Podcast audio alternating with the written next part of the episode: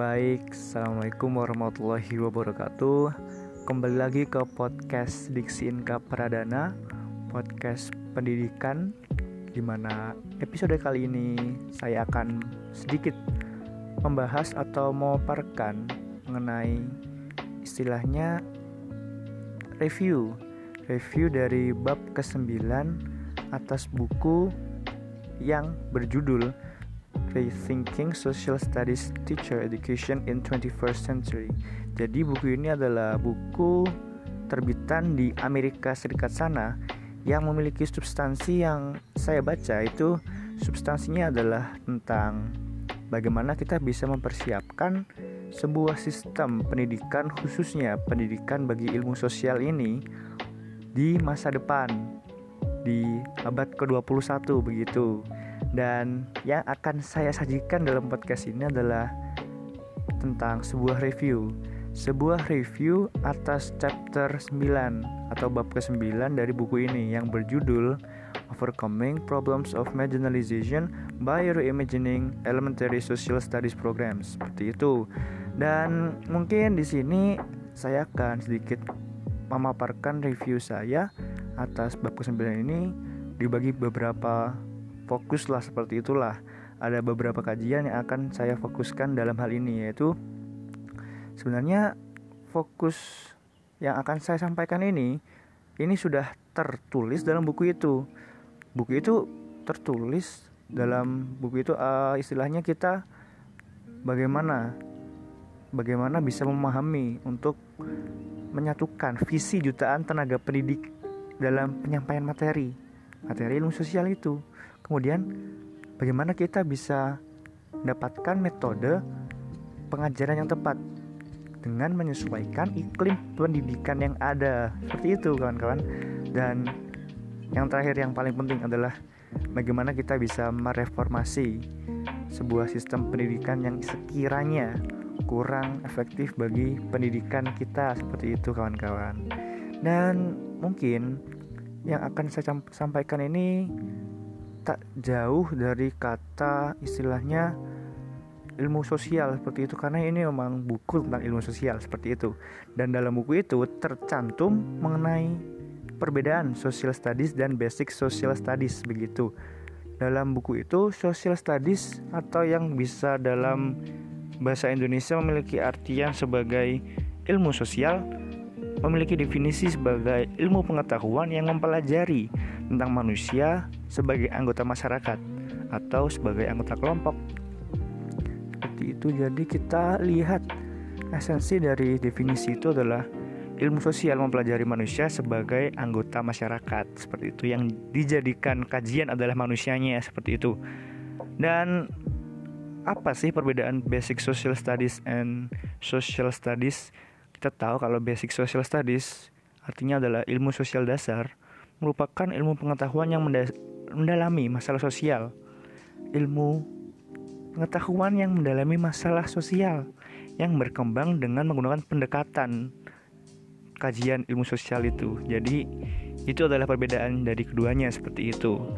Kemudian dalam buku itu juga kami kami itu istilahnya memfokuskan atau membuat koridor baru mengenai apa yang disampaikan oleh buku ini. Buku itu menyampaikan tentang Future Global Education for Social Studies, pendidikan masa depan yang mengglobal khususnya bagi ilmu sosial seperti itu. Ada tiga kawan-kawan. Yang pertama adalah critical thinking skills atau skill atau keterampilan untuk berpikir kritis. Karena apa? Dengan kita berpikir kritis, kita sudah memegang kunci peradaban masa depan seperti itu. Kemudian kalau kita tinjau dari definisinya karena ya semuanya memiliki definisi lah seperti itulah.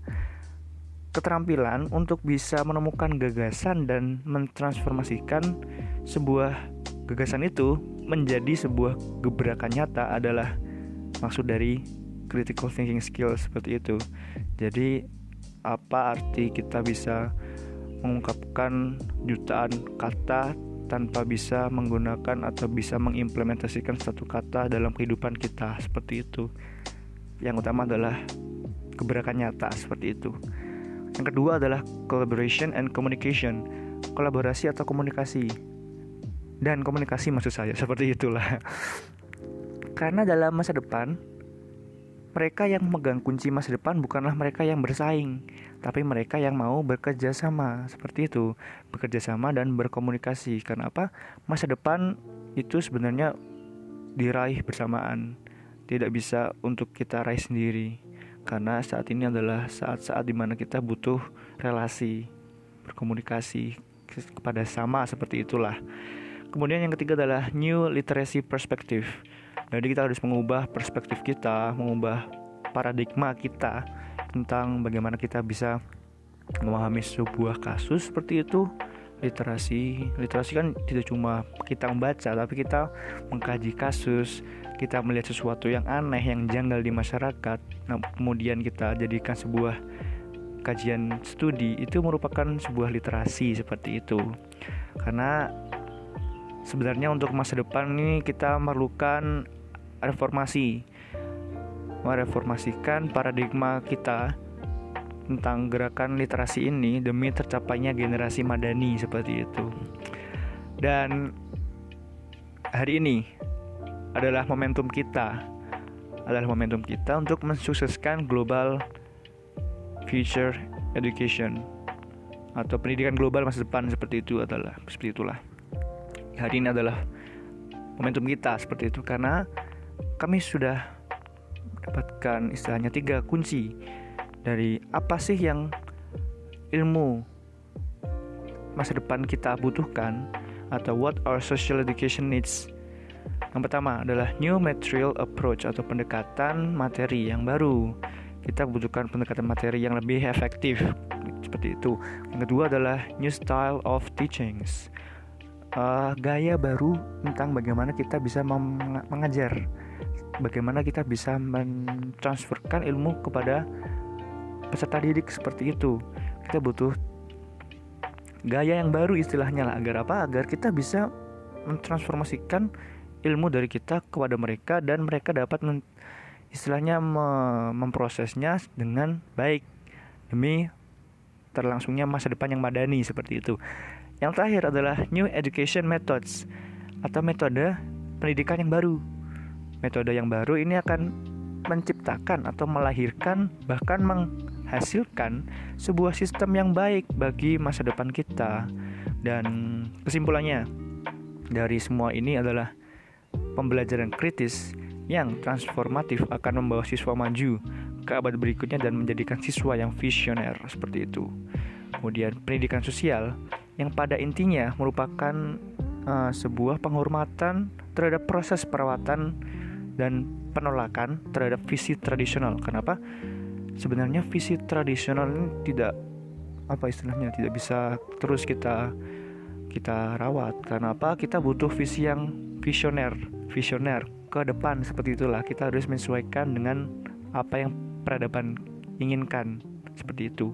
Kemudian yang ke yang terakhir adalah sebenarnya untuk mensukseskan future global education khususnya dalam social studies ini kita membutuhkan istilahnya dialog atau kontak seperti yang tadi sudah saya sampaikan collaboration and communication seperti itu. Karena ya ilmu sosial ini tidak pernah jauh dari yang namanya komunikasi sosial sosialisasi istilahnya seperti itulah kalau dalam tinjauan sosiologi ya sosialisasi seperti itulah.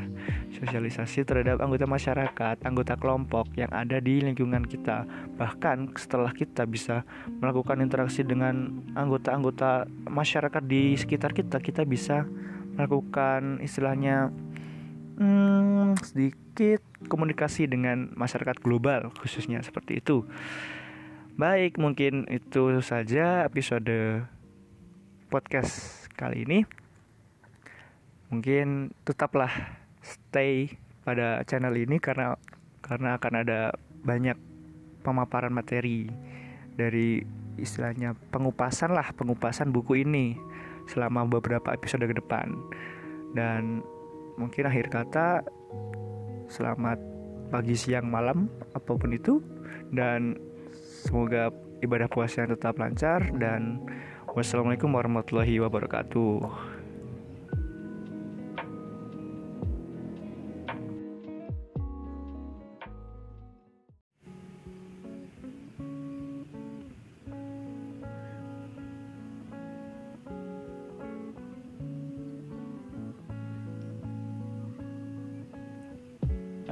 Assalamualaikum warahmatullahi wabarakatuh. Kembali lagi ke podcast Diksi Inka Pradana Podcast Pendidikan. Dan dalam episode podcast kali ini Saya akan melakukan jawaban atas pertanyaan Atas pertanyaan yang sudah disampaikan kepada kelompok 9 Dan ditujukan kepada saya Yaitu dari Jati. Jati itu memiliki pertanyaan apa persiapan tenaga pendidik dalam menyongsong dan mensukseskan metode dan serta kurikulum pendidikan masa depan bagi ilmu sosial khususnya di Indonesia? Seperti itu kan Jati? Iya dong seperti itulah.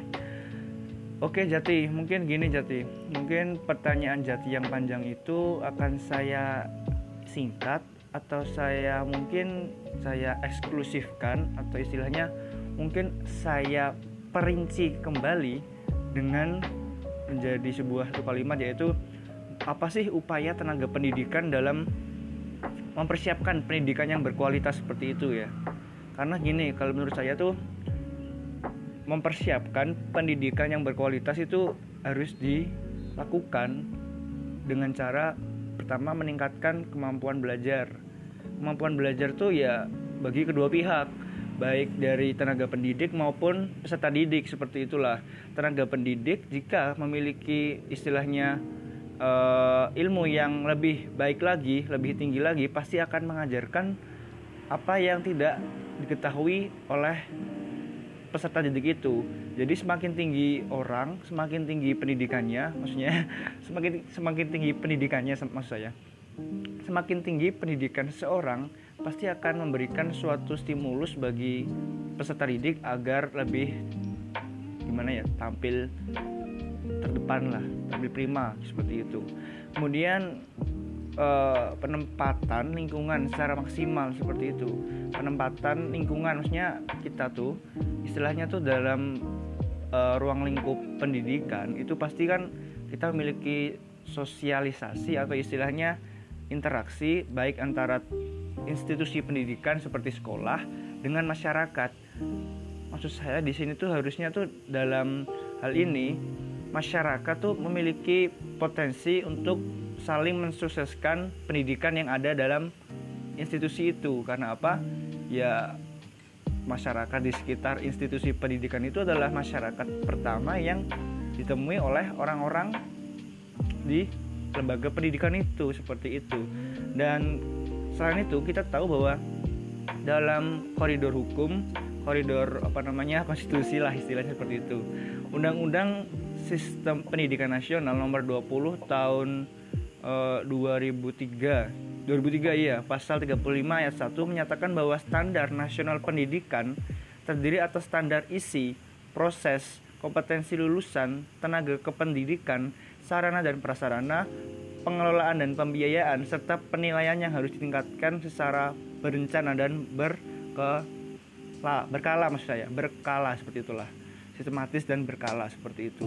Karena kita tuh tahu bahwa sebenarnya tuh kalau kita lihat dari atau istilahnya berkaca pada pendidikan kita memang sih tenaga pendidik itu sudah mempersiapkan semuanya. Mulai dari istilahnya ilmu yang siap dia berikan kepada peserta didik kemudian apa-apa apa saja itu sudah dipersiapkan lah oleh uh, tenaga pendidik itu. Namun sayangnya cuman kita kekurangannya adalah mungkin di uh, bukan salah pemerintah juga tapi salah ya kita harus segera membutuhkan reformasi birokrasi dalam tatanan struktur pendidikan yang ada seperti itu. Dan istilah lainnya kita tahu bahwa dalam uh, istilahnya dalam memajukan pemikiran peradaban pendidikan di Indonesia kita memper, memerlukan kerjasama. Kerjasama melalui perbedaan seperti itu. Karena ini kerjasama melalui perbedaan ini merupakan sebuah tantangan.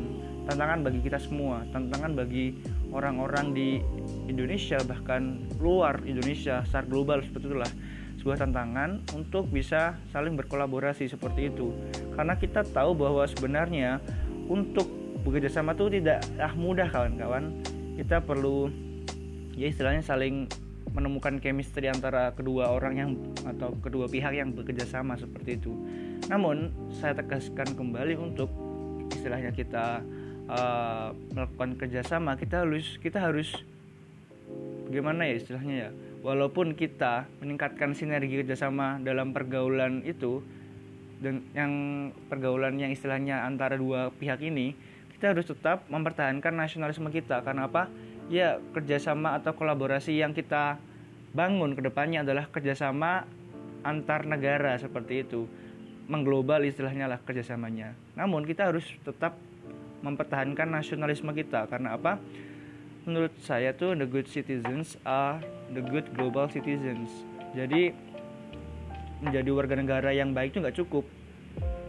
Yang diperlukan oleh masyarakat global khususnya pendidikan di masa depan adalah the good global citizens atau masyarakat global yang baik seperti itulah masyarakat global tuh ah ketika kita menjadi masyarakat global yang baik pasti kita akan memegang kunci peradaban dunia di masa depan seperti itu dan bagaimana caranya?